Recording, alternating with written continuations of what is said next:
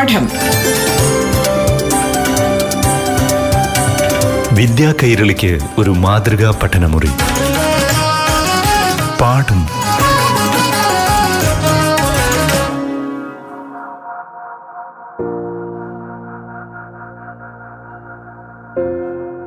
പ്രിയപ്പെട്ട കൂട്ടുകാരെ നമസ്കാരം. പാഠം ക്ലാസിന്റെ ഇന്നത്തെ അധ്യായത്തിലേക്ക് എല്ലാവർക്കും സ്വാഗതം. നിരവധി വിഷയങ്ങൾ പാഠത്തിന്റെ ഈ അധ്യായത്തിലൂടെ കൂട്ടുകാർക്ക് മുന്നിൽ അവതരിപ്പിച്ചുകൊണ്ടിരിക്കുകയാണല്ലോ. ചരിത്രവും ശാസ്ത്രവും ഭാഷയിലെ കൗതുകങ്ങളും പഴഞ്ചൊല്ലുകളും നാട്ടറിവുകളും ഓരോ നാടിന്റെയും പേരിന് പിന്നിലെ ചരിത്രവുമൊക്കെ കഴിഞ്ഞ അധ്യായങ്ങളിൽ അവതരിപ്പിച്ചു. ഇന്ന് ലോകത്ത് വലിയ ഞെട്ടലുണ്ടാക്കിയ ഒരു സംഭവത്തെക്കുറിച്ചാണ് കൂട്ടുകാർക്ക് പറഞ്ഞു തരാൻ പോകുന്നത്. റേഡിയം ഗേൾസ് എന്ന് കൂട്ടുകാർ കേട്ടിട്ടുണ്ടോ? എങ്ങനെയാണ് ഈ ഒരു പ്രയോഗം വന്നത്? എന്താണ് ഈ സംഭവത്തിന് പിന്നിലെ ചരിത്രം? ഒരു ദുരന്ത ചരിത്രമാണ് കൂട്ടുകാർക്ക് മുന്നിൽ ഇന്ന് അവതരിപ്പിക്കാൻ പോകുന്നത്. Radium girls.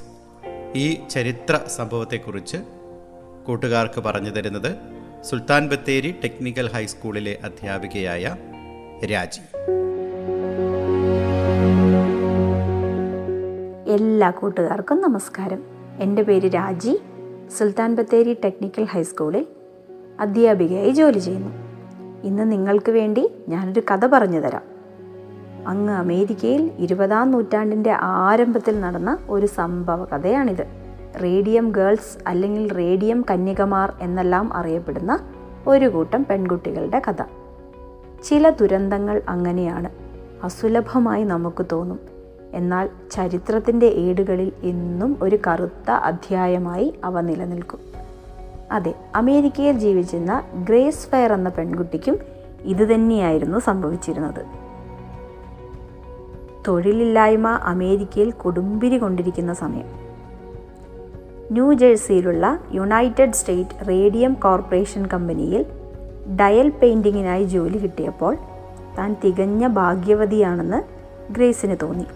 എന്നാൽ അത് തന്റെ അവസാന യാത്രയിലേക്കുള്ള വഴിയാണെന്ന് ഗ്രേസ് ഒരിക്കലും വിചാരിച്ചിരുന്നില്ല. അതെ ഇവിടെയാണ് റേഡിയം ഗേൾസിന്റെ ജീവിതം തുടങ്ങുന്നത്. അമേരിക്കയിൽ ജീവിച്ചിരുന്ന നല്ലൊരു ജീവിതം സ്വപ്നം കണ്ട് പൂമ്പാറ്റകളെ പോലെ പാറി നടന്നിരുന്ന ഒരു കൂട്ടം പെൺകുട്ടികളുടെ രക്തം പുരണ്ട കഥയാണിത്. എല്ലാവരും മറന്നുപോയ കഥ അല്ലെങ്കിൽ ചരിത്രത്തിൽ രേഖപ്പെടുത്താൻ വിട്ടുപോയ ഒരു കഥ. ഏകദേശം ഒരു നൂറ്റാണ്ടിനു മുൻപ് ലോകരാഷ്ട്രങ്ങൾ ഒന്നാലോക മഹായുദ്ധത്തിന് കോപ്പുകൂട്ടുന്ന സമയം. ഏറ്റവും കൂടുതൽ അണുവായുധ പരീക്ഷണങ്ങൾ നടന്നുകൊണ്ടിരിക്കുന്ന സമയം. ഇതിനും കുറച്ച് വർഷങ്ങൾക്ക് മുൻപ് തന്നെ ഭൗതികശാസ്ത്രത്തിന്റെ മാതാവ് എന്നറിയപ്പെടുന്ന മേരി ക്യൂറിയും അവരുടെ ഭർത്താവായ പിയറി ക്യൂറിയും ചേർന്ന് ആയിരത്തി എണ്ണൂറ്റി തൊണ്ണൂറ്റിയെട്ടിൽ പിച്ച് ബ്ലൻഡ് എന്ന വസ്തുവിൽ നിന്ന് റേഡിയം വേർതിരിച്ചെടുത്തു. വളരെയധികം പ്രത്യേകതകളുള്ള വസ്തുവായിരുന്നു റേഡിയം. റേഡിയോ ആക്റ്റീവത വളരെ കൂടുതലായിരുന്നു ഈ വസ്തുവിന്. ആറ്റോമിക് നമ്പർ എൺപത്തെട്ടും ആറ്റോമിക് മാസ് ഇരുന്നൂറ്റി ഇരുപത്താറുമുള്ള റേഡിയം ഇരുട്ടത്ത് തിളങ്ങുമായിരുന്നു. ഇതായിരുന്നു ഇതിന്റെ ഏറ്റവും വലിയ ആകർഷണം. അന്നുവരെ ഇരുട്ടത്ത് തിളങ്ങുന്ന വസ്തു എന്നത് എല്ലാവർക്കും അന്യമായിരുന്നു. ഒരു കിലോഗ്രാം റേഡിയം വച്ചിരിക്കുന്ന റൂമിൽ നിന്നാൽ എന്റെ കാഴ്ചശക്തി നശിച്ചു പോകും. ഞാൻ പൊള്ളലേറ്റു മരിക്കും എന്ന് പേറി ക്യൂറി തന്റെ ആത്മകഥയിൽ എഴുതി. ആയിരത്തി തൊള്ളായിരത്തി മൂന്നിൽ റേഡിയോ ആക്റ്റീവത കണ്ടുപിടിച്ച ഹെൻറി ബെക്കറലിനോടൊപ്പം മേരി ക്യൂറിയും പിയറി ക്യൂറിയും ഫിസിക്സിനുള്ള നോബൽ സമ്മാനം കരസ്ഥമാക്കി. ആയിരത്തി തൊള്ളായിരത്തി പതിനൊന്നിൽ വീണ്ടും മാഡം ക്യൂറിയെ തേടി കെമിസ്ട്രിക്കുള്ള നോബൽ സമ്മാനം എത്തി. റേഡിയത്തിന്റെ പാർശ്വഫലങ്ങൾ അന്ന് ശാസ്ത്രലോകത്തിന് അറിവുണ്ടായിരുന്നില്ല. തുടരെ തുടരെയുള്ള പരീക്ഷണങ്ങളുടെ ഭാഗമായി റേഡിയത്തിൽ നിന്നുള്ള അണുവികിരണങ്ങൾ ഏറ്റ് രക്താർബുദം ബാധിച്ച് ആയിരത്തി തൊള്ളായിരത്തി മുപ്പത്തിനാലിൽ തന്റെ നാൽപ്പതാം വയസ്സിൽ ശാസ്ത്രലോകത്തിലെ ഉജ്ജ്വല നക്ഷത്രം നമ്മോട് വിട പറഞ്ഞു. ഇനി നമുക്ക് റേഡിയം കന്യകമാരിലേക്ക് വരാം. ആയിരത്തി തൊള്ളായിരത്തി രണ്ട് വില്യം ഹാമർ എന്നയാൾ റേഡിയവും ചില പ്രത്യേക രാസവസ്തുക്കളും ചേർത്ത് അൺഡാർക്ക് എന്ന പേരിൽ റേഡിയം പെയിന്റ് പുറത്തിറക്കി. ഇരുട്ടത്ത് തിളങ്ങുക എന്നുള്ളതായിരുന്നു റേഡിയത്തിന്റെ ഏറ്റവും വലിയ പ്രത്യേകത. അങ്ങനെ യുണൈറ്റഡ് സ്റ്റേറ്റ്സ് റേഡിയം കോർപ്പറേഷൻ എന്ന കമ്പനി സ്ഥാപിതമായി. പിന്നീട് അങ്ങോട്ട് എല്ലാം റേഡിയം മയമായിരുന്നു. വാഹനങ്ങളുടെ ഭാഗങ്ങൾ കുട്ടികളുടെ കളിപ്പാട്ടങ്ങൾ radium paste radium dress radium spa എന്തിനേറെ പറയുന്നു? റേഡിയം വെള്ളം റേഡിയം പാൽ പോലും കമ്പനി പുറത്തിറക്കി. റേഡിയം ശരീരത്തിന് വളരെ നല്ലതാണെന്ന ധാരണ ജനങ്ങളുടെ ഇടയിൽ എത്തിക്കാൻ കമ്പനിക്ക് കഴിഞ്ഞു. റേഡിയത്തിന്റെ പാർശ്വഫലങ്ങളെ പറ്റിയോ അതുണ്ടാക്കുന്ന ആരോഗ്യ പ്രശ്നങ്ങളെ പറ്റിയോ അന്ന് ശാസ്ത്രത്തിന് അറിവുണ്ടായിരുന്നില്ല. ഒന്നാം ലോക മഹായുധം കൊടുമ്പിരി കൊണ്ടിരിക്കുന്ന കാലമായിരുന്നു അത്. അമേരിക്കൻ പട്ടാളക്കാർക്ക് ഇരുട്ടത്ത് സമയം നോക്കുന്നതിന് വേണ്ടി തിളങ്ങുന്ന ഡയലുകളുള്ള വാച്ചുകൾ നിർമ്മിക്കുന്നതിന് വേണ്ടി യുണൈറ്റഡ് സ്റ്റേറ്റ് റേഡിയം കോർപ്പറേഷൻ കമ്പനിയെ അമേരിക്കൻ ഗവൺമെന്റ് സമീപിച്ചു. അവരുമായി ധാരണയിലെത്തുകയും ചെയ്തു. കമ്പനി തിളങ്ങുന്ന ഡയലുകളുള്ള വാച്ചുകൾ നിർമ്മിക്കാൻ തീരുമാനിക്കുകയും ചെയ്തു. ഇവിടെയാണ് യഥാർത്ഥ ദുരന്തം ആരംഭിക്കുന്നത്. ഈ സമയത്ത് കമ്പനിയിലെ ഡയൽ പെയിന്റിങ്ങിനായി ചെറിയ പെൺകുട്ടികളെ അതായത് പതിനഞ്ചിനും മുപ്പതിനും ഇടയിൽ പ്രായമുള്ള പെൺകുട്ടികളെ കമ്പനി റിക്രൂട്ട് ചെയ്തു. അമേരിക്കയിൽ തൊഴിലില്ലായ്മ വളരെ രൂക്ഷമായ സമയമായിരുന്നു അത്. ഫാക്ടറി ജോലിയിൽ നിന്ന് ലഭിക്കുന്ന തുച്ഛമായ ശമ്പളത്തെക്കാളും ഇരട്ടി ശമ്പളം കമ്പനി വാഗ്ദാനം ചെയ്തു. ചെറിയ പെൺകുട്ടികളെ തിരഞ്ഞെടുത്തതിന്റെ കാരണമായി കമ്പനി പറഞ്ഞത് ഇവരുടെ ചെറിയ കൈകൾ ഉപയോഗിച്ച് വളരെ പെട്ടെന്ന് തന്നെ ഈ വാച്ചിന്റെ ഡയലുകളിൽ റേഡിയം പെയിന്റ് ചെയ്യാൻ പറ്റും എന്നുള്ളതായിരുന്നു. കമ്പനി ഇവർക്ക് മറ്റൊരു നിർദ്ദേശം കൂടി നൽകി. ലിപ് ഡിപ് ടെക്നോളജി എന്നായിരുന്നു അതിന്റെ പേര്. അതായത് പെയിന്റ് ചെയ്യുന്ന സമയത്ത് ബ്രഷ് ഇടയ്ക്കിടെ ചുണ്ടിനും പല്ലിനും ഇടയിൽ വെച്ച് കൂർപ്പിച്ചതിന് ശേഷം പെയിന്റ് ചെയ്യുക. ഈ പെൺകുട്ടികൾ അറിയാതെ തന്നെ വളരെ കുറഞ്ഞ അളവിലാണെങ്കിൽ പോലും ഇവരുടെ ശരീരത്തിൽ റേഡിയം എത്താൻ തുടങ്ങി. ഇവർ കമ്പനി അധികൃതരോട് ഇതേപ്പറ്റി ചോദിച്ചപ്പോൾ റേഡിയം ശരീരത്തിന് വളരെയധികം നല്ലതാണെന്നും ക്യാൻസർ പോലെയുള്ള രോഗങ്ങൾ നിങ്ങൾക്ക് വരില്ലെന്നും മുറിവുകൾ വന്നാൽ പെട്ടെന്ന് ഉണങ്ങാൻ സഹായിക്കുമെന്നും ചീത്ത അണുക്കളെയെല്ലാം ഇവ നശിപ്പിക്കും എന്നുള്ള മിഥ്യാധാരണ ഈ പെൺകുട്ടികളിൽ ഉണ്ടാക്കിയെടുക്കുന്നതിന് കമ്പനി വിജയിച്ചു.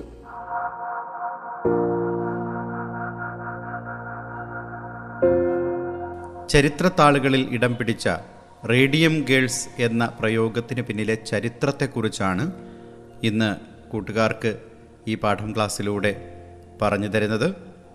അവതരിപ്പിക്കുന്നത് സുൽത്താൻ ബത്തേരി ടെക്നിക്കൽ ഹൈസ്കൂളിലെ അധ്യാപിക രാജി. പാഠം.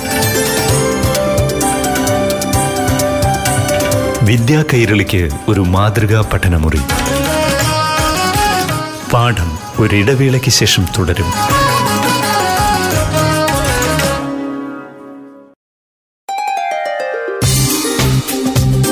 പാഠം. വിദ്യാ കൈരളിക്ക് ഒരു മാതൃകാ പഠനമുറി. പാഠം തുടരുന്നു.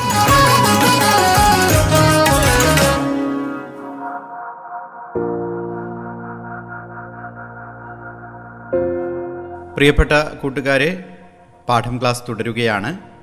നേരത്തെ സൂചിപ്പിച്ചതുപോലെ എന്താണ് റേഡിയം ഗേൾസ്? ഈ റേഡിയം ഗേൾസ് എന്ന പ്രയോഗം തന്നെ എങ്ങനെയുണ്ടായി? അതിന് പിന്നിലെ ചരിത്രം എന്താണ്? ആ ദുരന്ത കഥ എന്താണ്? ഇതേക്കുറിച്ചാണ് ഇന്നത്തെ പാഠം ക്ലാസ് പ്രതിപാദിക്കുന്നത്. ഇതേക്കുറിച്ച് കൂട്ടുകാർക്ക് വിശദാംശങ്ങൾ പറഞ്ഞു തരുന്നത് സുൽത്താൻ ബത്തേരി ടെക്നിക്കൽ ഹൈസ്കൂളിലെ അധ്യാപികയായ രാജി. മിഥ്യാധാരണ ഈ പെൺകുട്ടികളിൽ ഉണ്ടാക്കിയെടുക്കുന്നതിന് കമ്പനി വിജയിച്ചു.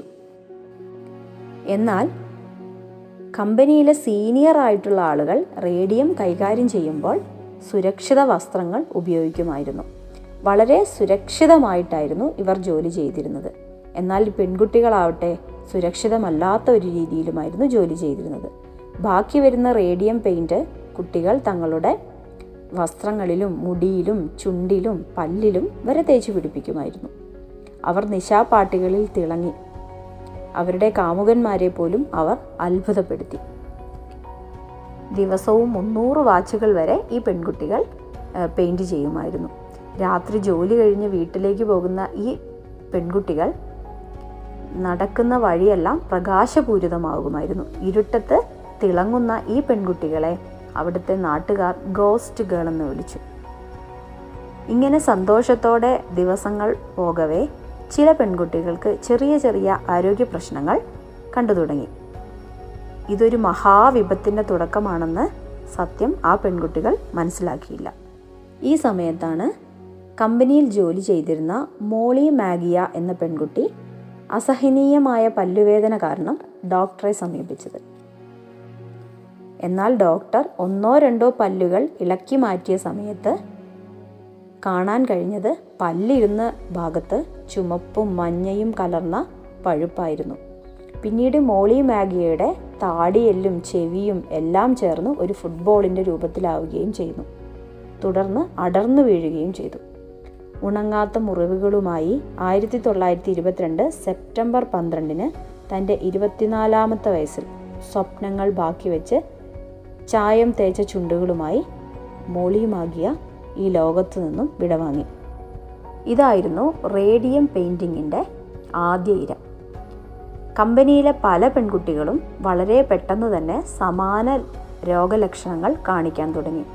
കമ്പനി അധികൃതരോട് ഈ കാര്യം പറഞ്ഞപ്പോൾ റേഡിയം പെയിന്റിംഗ് കൊണ്ടാണ് ഇത്തരത്തിലൊരു രോഗം വന്നതെന്ന് യാഥാർത്ഥ്യം അവർ അംഗീകരിക്കാൻ തയ്യാറായില്ല. കൂടാതെ സിഫിലസ് എന്ന ലൈംഗിക രോഗം അമേരിക്കയിൽ പടർന്നു പിടിച്ചിരിക്കുന്ന കാലമായിരുന്നു അത്. ഈ പെൺകുട്ടികൾക്കെല്ലാം വന്നത് ഈ സിഫിലസ് എന്ന രോഗമാണെന്ന് കമ്പനി പറഞ്ഞു പരത്തി. ഇനിയാണ് തുടക്കത്തിൽ ഞാൻ പറഞ്ഞ ഗ്രേസ് ഫെയർ എന്ന പെൺകുട്ടിയുടെ വരവ്. ഗ്രേസ് ഫെയർ വളരെ കുറച്ച് കാലം മാത്രമേ ഈ കമ്പനിയിൽ ജോലി ചെയ്തിട്ടുള്ളൂ. പെയിന്റിങ് ചെയ്യുമ്പോൾ വായിൽ ബ്രഷ് വെക്കുമ്പോഴുണ്ടാകുന്ന രുചി ഇഷ്ടപ്പെടാതെ ഗ്രേസ് ഒരു ധനകാര്യ സ്ഥാപനത്തിൽ ജോലി ലഭിച്ചു പോവുകയാണ് ഉണ്ടായത്. ആയിരത്തി തൊള്ളായിരത്തി ഇരുപത്തഞ്ചിൽ കലശമായ പല്ലുവേദന കാരണം ഡോക്ടറിനെ സമീപിച്ച ഗ്രേസിനോട് റേഡിയത്തിന്റെ പാർശ്വഫലമാകാം ഇതിന് കാരണം എന്ന് ഡോക്ടർ പറഞ്ഞു. അന്ന് കൂടെ ജോലി ചെയ്തിരുന്ന കൂട്ടുകാരികൾക്ക് പലർക്കും ഇത്തരത്തിലുള്ള പ്രശ്നങ്ങളുണ്ടെന്നും പലരും ഇന്ന് ജീവനോടെ ഇല്ല എന്ന ഞെട്ടിക്കുന്ന സത്യവും ഗ്രേസ് മനസ്സിലാക്കി. ഗ്രേസും കൂട്ടുകാരികളും ചേർന്ന് കമ്പനിയെ ഈ കാര്യം ധരിപ്പിച്ചു. എന്നാൽ വീണ്ടും സിഫിലസ് ആണെന്ന് കമ്പനി പറഞ്ഞു വരുത്തി. ഗ്രേസും കൂട്ടുകാരികളും വിട്ടുകൊടുക്കാൻ തയ്യാറായില്ല. അവർ ഗവൺമെന്റിന് പരാതി നൽകി. ആരോഗ്യ മേഖലയുമായി ബന്ധപ്പെട്ട് ഒരു തൊഴിലാളി കമ്പനിക്കെതിരെ ഗവൺമെന്റിന് നൽകുന്ന ആദ്യ പരാതിയായി ഇത് അറിയപ്പെട്ടു. ഗവൺമെന്റ് ഈ വിഷയത്തിൽ ഇടപെടുകയും ഒരു മെഡിക്കൽ ടീമിനെ പഠനത്തിനായി നിയോഗിക്കുകയും ചെയ്തു. ഈ ഡോക്ടർമാരുടെ സംഘം കമ്പനിയിലെത്തിയപ്പോൾ അവരെ അത്ഭുതപ്പെടുത്തിയ കാര്യം എന്ന് പറയുന്നത് അവിടെയെല്ലാം റേഡിയം മയമായിരുന്നു. അവിടെ ജോലി ചെയ്യുന്ന ആളുകളുടെ വസ്ത്രങ്ങളിലും മുടിയിഴകളിലും എല്ലാം റേഡിയം തിളങ്ങിക്കൊണ്ടിരുന്നു. എന്തിനേറെ പറയുന്നു അവർ ചുമച്ചു തുപ്പുന്ന കഫത്തിൽ പോലും റേഡിയത്തിന്റെ അംശമുണ്ടായിരുന്നു. അത് പച്ച നിറത്തിൽ തിളങ്ങുന്നുണ്ടായിരുന്നു. ഇവിടുത്തെ പെൺകുട്ടികൾ പലരും ജോലി ഉപേക്ഷിച്ചു പോയി. അവരുടെ താടിയെല്ലുകൾ അടർന്നു പോകുന്ന അവസ്ഥയിലായിരുന്നു. അതിതീവ്രമായ വേദന സഹിക്കാൻ പറ്റാതെ രാത്രിയിൽ അലറിക്കരയുന്ന പെൺകുട്ടികളുടെ മുറിവിലൂടെ അവരുടെ എല്ലിൽ പറ്റിയിരിക്കുന്ന റേഡിയം തിളങ്ങിക്കൊണ്ടിരുന്നു. കണ്ണാടിയിൽ നോക്കിയ പെൺകുട്ടികൾ അലറിക്കരഞ്ഞു. ഇതായിരുന്നു റേഡിയത്തിന്റെ ദുരന്തകഥ. ഗ്രേസും കൂട്ടുകാരികളും ഇതിനെ നിയമപരമായി നേരിടാൻ തീരുമാനിച്ചു. എന്നാൽ കേസ് വാദിക്കാൻ ഒരു വക്കീലിനെ കിട്ടാൻ തന്നെ ഗ്രേസിന് രണ്ടു വർഷം കാത്തിരിക്കേണ്ടി വന്നു. അന്നത്തെ പത്രങ്ങളിലൊക്കെ ഇത് വലിയ വാർത്തയായിരുന്നു. കാരണം ഈ കമ്പനിക്ക് ഗവൺമെന്റിന്റെ മേലുണ്ടായിരുന്ന ആധിപത്യം വളരെ വലുതായിരുന്നു. കേസിന്റെ വിധി വരുന്നതുവരെ താൻ ജീവനോടെ ഉണ്ടാകുമോ എന്ന് ഗ്രേസിന് ഉറപ്പില്ലായിരുന്നു. പലപ്പോഴും കേസ് വിസ്താരം കേൾക്കുന്നതിനു വേണ്ടി കോടതി മുറിയിൽ വീൽ ചെയറിലായിരുന്നു ഗ്രേസും കൂട്ടുകാരികളും എത്തിയിരുന്നത്. ഗ്രേസ് ഒരിക്കൽ പറഞ്ഞു ഇത് എനിക്ക് വേണ്ടിയല്ല. ഇനി ആരും റേഡിയം പെയിന്റിംഗ് കൊണ്ട് മരിക്കാൻ ഇടവരരുത്. റേഡിയത്തിന്റെ പാർശ്വഫലങ്ങൾ എല്ലാവരിലും എത്തിക്കുക എന്നതായിരുന്നു എന്റെ ഉദ്ദേശം. എന്തായാലും കേസിന്റെ വിധി വന്നു. ആ പെൺകുട്ടികൾ വിജയിച്ചു. രണ്ട് ലക്ഷത്തി അൻപതിനായിരം ഡോളർ നഷ്ടപരിഹാരം നൽകാൻ കമ്പനിയോട് കോടതി ആവശ്യപ്പെട്ടു. തുടർ ജീവിതത്തിനായി മാസം അറുന്നൂറ് ഡോളർ വീതം ഓരോരുത്തർക്കും നൽകാനും തീരുമാനമായി. ഇതിനെ തുടർന്ന് യു എസ് റേഡിയം കോർപ്പറേഷന്റെ പല കമ്പനികളിലും സമരം നടത്തുകയും വിജയിക്കുകയും ചെയ്തു. ഇത് ഒരു വിജയത്തിന്റെ കഥയാണോ പരാജയത്തിന്റെ കഥയാണോ എന്നത് ചരിത്രം പറയും. റേഡിയത്തിന്റെ കണ്ടുപിടുത്തം ശാസ്ത്രത്തിന്റെ ജയമോ പരാജയമോ എന്നത് ചർച്ചാ വിഷയമാകുമ്പോഴും റേഡിയം ഗേൾസിന്റെ കല്ലറകളിൽ അവരുടെ ശരീരത്തിന്റെ അവശിഷ്ടങ്ങൾ ഇന്നും ജ്വലിച്ചുകൊണ്ടേയിരിക്കുന്നു തിളങ്ങിക്കൊണ്ടേയിരിക്കുന്നു. അവർക്ക് മരണമില്ല.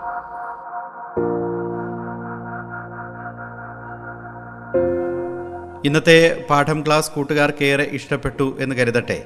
വളരെ അതിപൂർവമായി നമ്മുടെ ലോകത്ത് സംഭവിച്ച ഒരു ദുരന്തത്തെക്കുറിച്ചാണ് ഇന്നത്തെ പാഠം ക്ലാസ്സിൽ പ്രതിപാദിച്ചത്. റേഡിയം ഗേൾസ് എന്ന പ്രയോഗം എങ്ങനെ ഉണ്ടായി ആ ദുരന്ത കഥ എന്താണ് എന്നതിനെക്കുറിച്ചാണ് ഇന്ന് പാഠം പ്രതിപാദിച്ചത്.